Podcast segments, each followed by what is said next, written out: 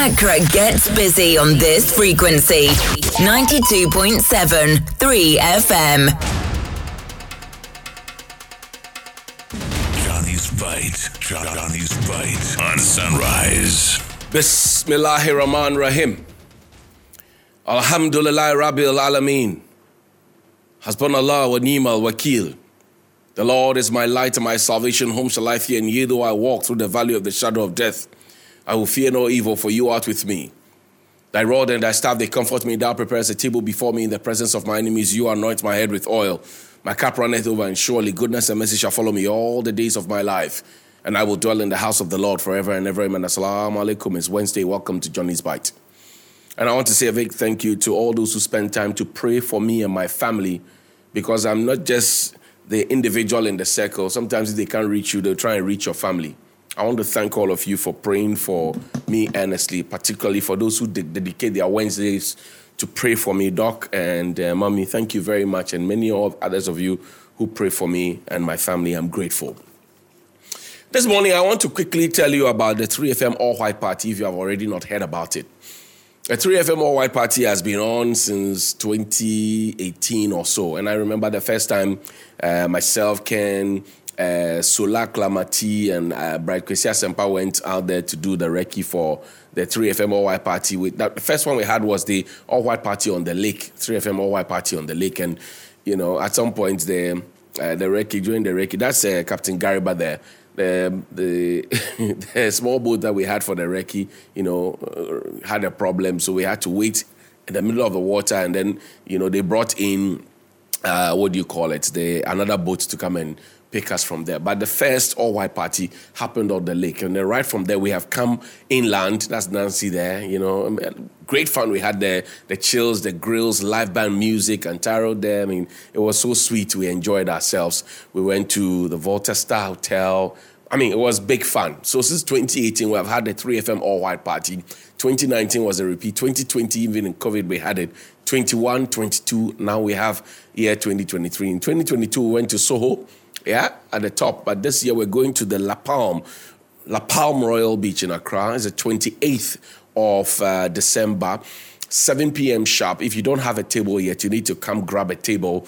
And the magic numbers to call are 053 1100927 053 1100927 and then 053 2200927 053 2200927 053 1100927 and 053 2200927 please call those numbers now 053 1100927 and 053 2200927 please call those uh, numbers now and let's have a conversation quickly. You can pick a table or buy a chair on a table, and then let's have the official shutdown party, all white party with Stonebwoy and Manifest and other great arts coming through. You have a samba dancers, you have fire eaters, you have a lot of activities happening, grills, chills, and, and more frills that will happen on the 28th. So please call the number 053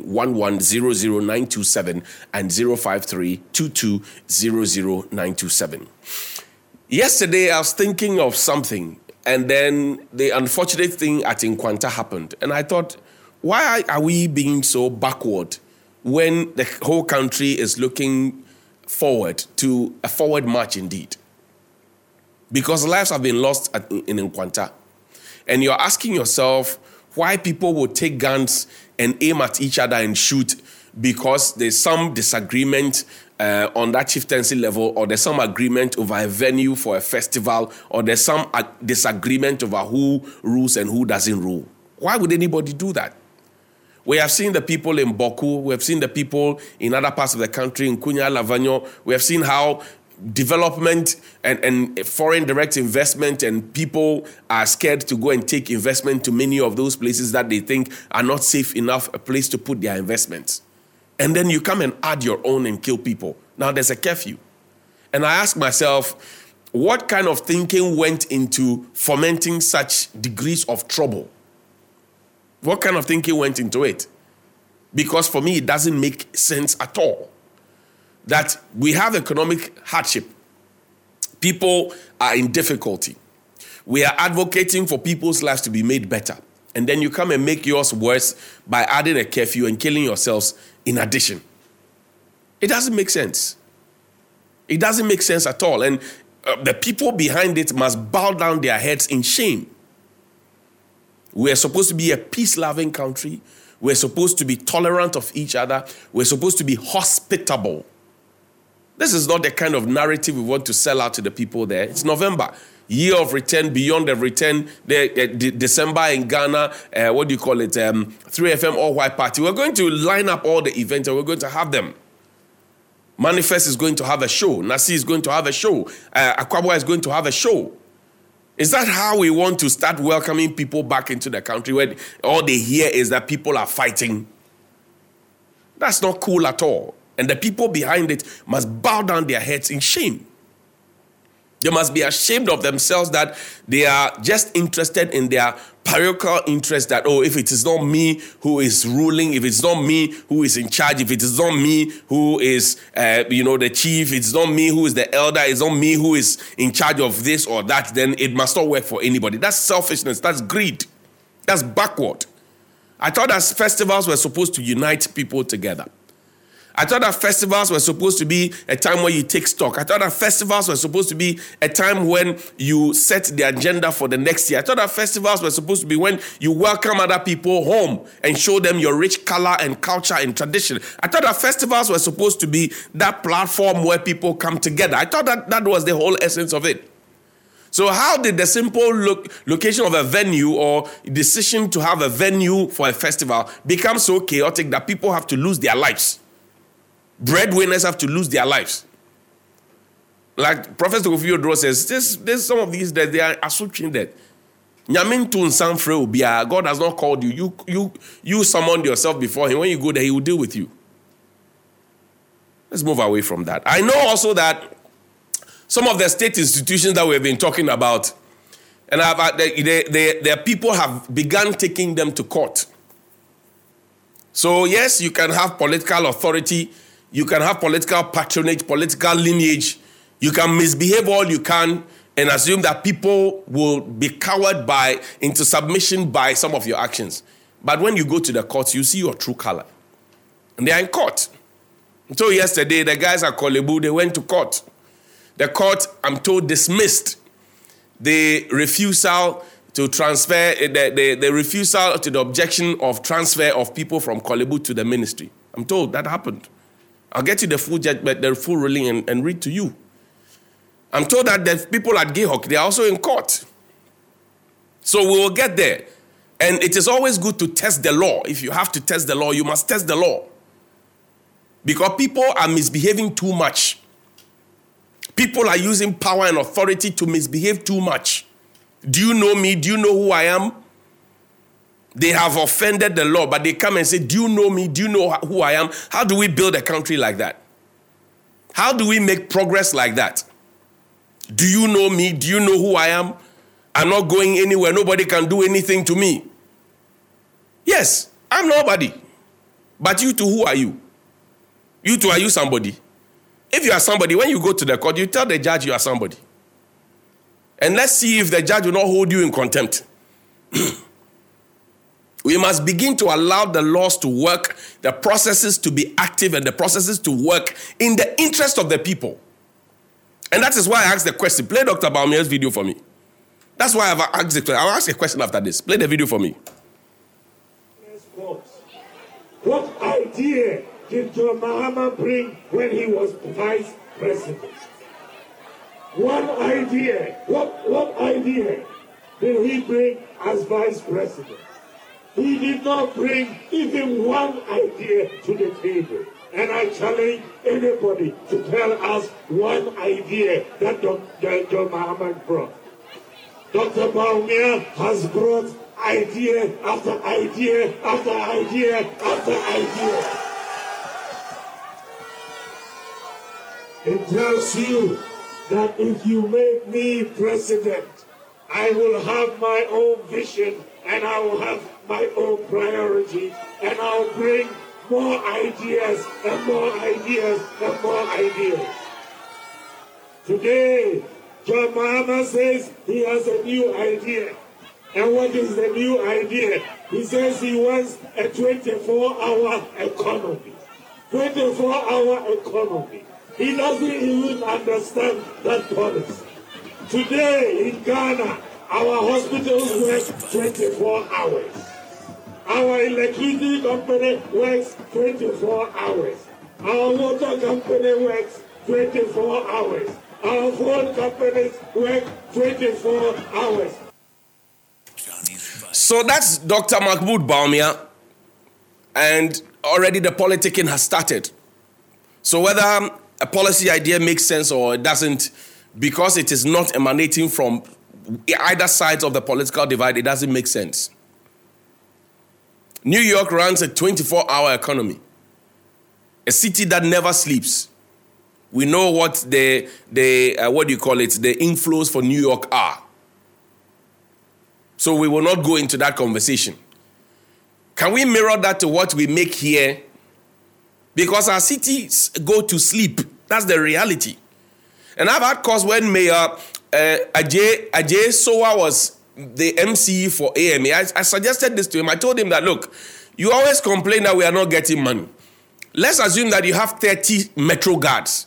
This morning, some of them will go to work because there's no tax force work to do. They will sit under some mango tree, maybe play some draft, eat, chat, and laugh, and whatever it is. Finish 5 p.m., they go home. They would either discuss politics or some football issues, Comoros and Ghana, blah, blah, blah. They will discuss those ones. When they finish, they'll go home. So I suggested to him that why don't we have them divided into two groups? First group comes to work at 8, they knock off by 5:30 or 6. Second group takes over from 6 and they knock off the next morning at 6.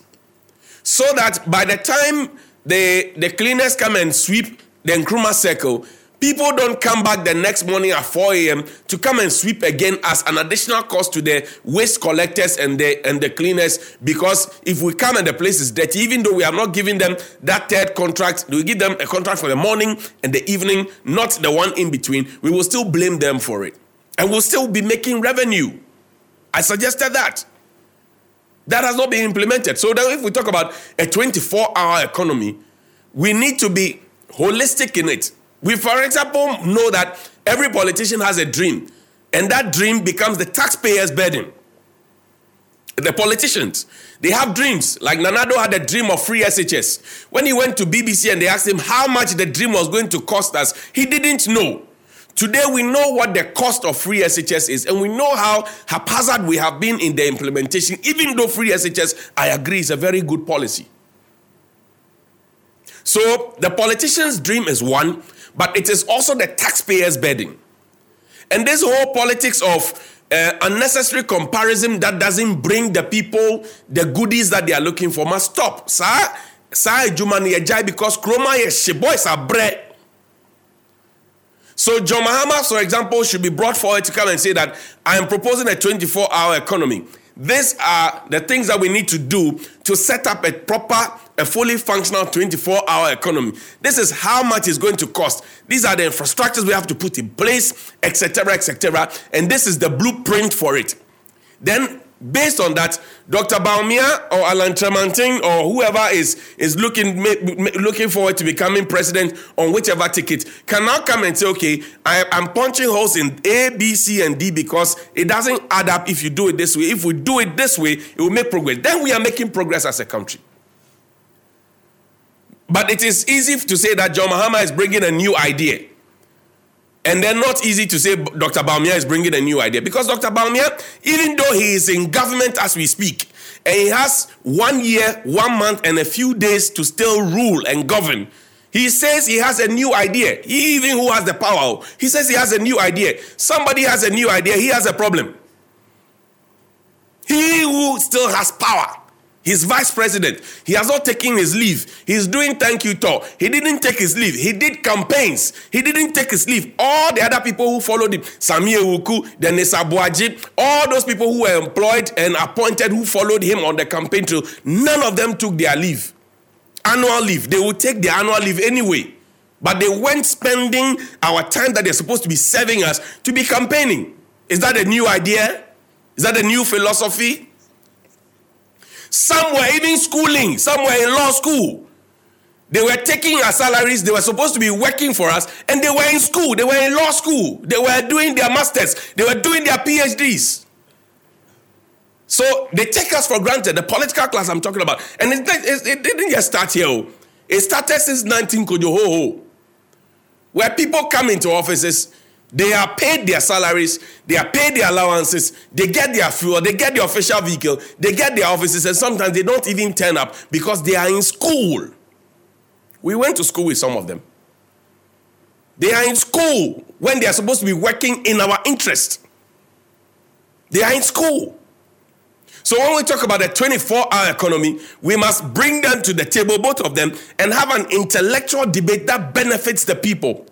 That politics of name calling and politics of ridicule and all of that, it will not work again. Oh. Ghanaians have their eyes widely opened. It's a question of showing your scorecard. What is your scorecard? You have one year, one month, and a few days. Dr. Bawumia, as vice president, you say you have a new idea. You are not continuing the vision that Nana Addo brought you in to help him achieve. In fact, recently when Nana Addo failed to meet uh, the press, he they put together school children for him to ask them to ask him questions, and then he said that he needed your brain to govern.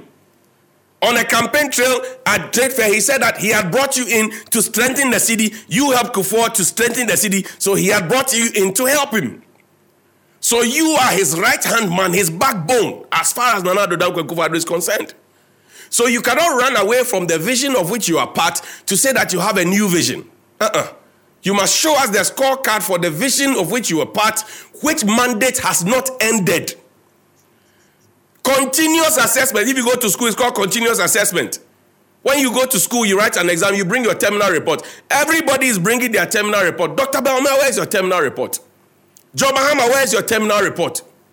Bring your terminal report. Let the citizens of Ghana, who are the examiners, determine whose terminal report is good, whether you have to be promoted uh, upright or promoted on trial, or whether you have to be repeated. A question must be asked. We must ask these questions. So all these politics of uh, and, uh, we did this and we didn't do that and we did this and we didn't do that. If the people need 100 chairs, somebody brought 20 chairs and you say, oh, 20 chairs are not enough and you brought 25 chairs to make it 45, you have still not achieved 100 chairs because you have the capacity to achieve 100 chairs. You have not achieved that. So you have failed. Johnnie's Bite. You have failed. The failure must be made. You have failed. Look, play play the video of uh, the uh, Honorable Eric Opoku in Parliament for me, and I, I situate it in the context of cocoa farmers. Play for me their, their, their story and whether or not at this time they need solar torchlights because we are spending money to procure solar torchlights for them when Cocoa COCOBOD is busy declaring losses. On the front page here of the Ghanaian Times, ICU says we should recapitalize distressed state entities to propel growth. What ICU is failing to say is how we are putting square plugs in round holes in most of these state owned institutions. And the question that we have asked the president is that if the president owned those companies, or if the vice president owned those companies, or if the chief of staff owned those companies, or if the people who suggested those people to be put into those positions owned those companies, would they recommend them? Would they have recommended them to be there? If Nana Addo, Nanado's, Akufo-Addo, Prempeh and Co., the law firm, would he have requ- uh, uh, recommended a lawyer who doesn't know anything, doesn't know how to file any processes? Would he have recommended him to come and work for him or go and represent any of his clients in court? He would not. So why are, why, why are we giving Dudui to manage our affairs? We have been giving Dudui to manage our affairs. Play the video for me. COCOBOD to them in 2017. In 2017, they incurred a loss of 395 million Ghana cedis. Hmm. In 2018, the loss came down to 78.2 million. Hmm. In 2019, it increased to 320 million. Oh. In 2020, it increased again to 426 ah. million Ghana cedis. Mr. Speaker, 2021, it is 2.4 billion Ghana cedis. Oh. 2.4 billion Ghana cedis is 24 trillion OCDs. Just in one year. Mr. Speaker, in 2022, it jumped to 3.3 billion Ghana cedis. And the minister says, the minister is saying that COCOBOD is back on track. While he is projecting a loss of 2.6 billion this year, a loss of 2.6 billion this year, and you say that this company is back on track. Mr. Speaker, I'm surprised that the minister is attributing their crisis to Cocoa Rose. He's attributing the crisis to Buida. Mr. Speaker, I'm going to explain to him the main causes of the problem that we are having with Cocoa Yes. The first one is this. Speak on. In 2016, total administrative cost at the headquarters of Cocoa was 363 million Ghana cedis. Mr. Speaker, in 2021, it jumped to 2.5 billion Ghana cedis. Challenge me. Administrative. Oh, sit down, sit down. 2.5 billion cedis. Mr. Speaker, office expenditure alone has increased by 589%. So that is the true story. And this was said in Parliament, recorded in the Hansard, and it was not challenged in Parliament. Like my, my friend will say, Robert Koma will say, Manyama feye etamo in le femo. I can do it. It's different from I know how to do it. I can do it. It's a different, there's a clear difference between that. I can do it. It's totally different from I know how to do it. It's a totally different matter altogether. It's a totally different matter altogether. And that is the, the thing, those are the things that will lead the debate. Now, my last issue the fear of land grabbing is the beginning of Takashi. The fear of land grabbing is the beginning of Takashi. Go around the town, the prime lands. I grew up parts of cantonment, I grew up parts of Roman Ridge, I grew because of the work my father did.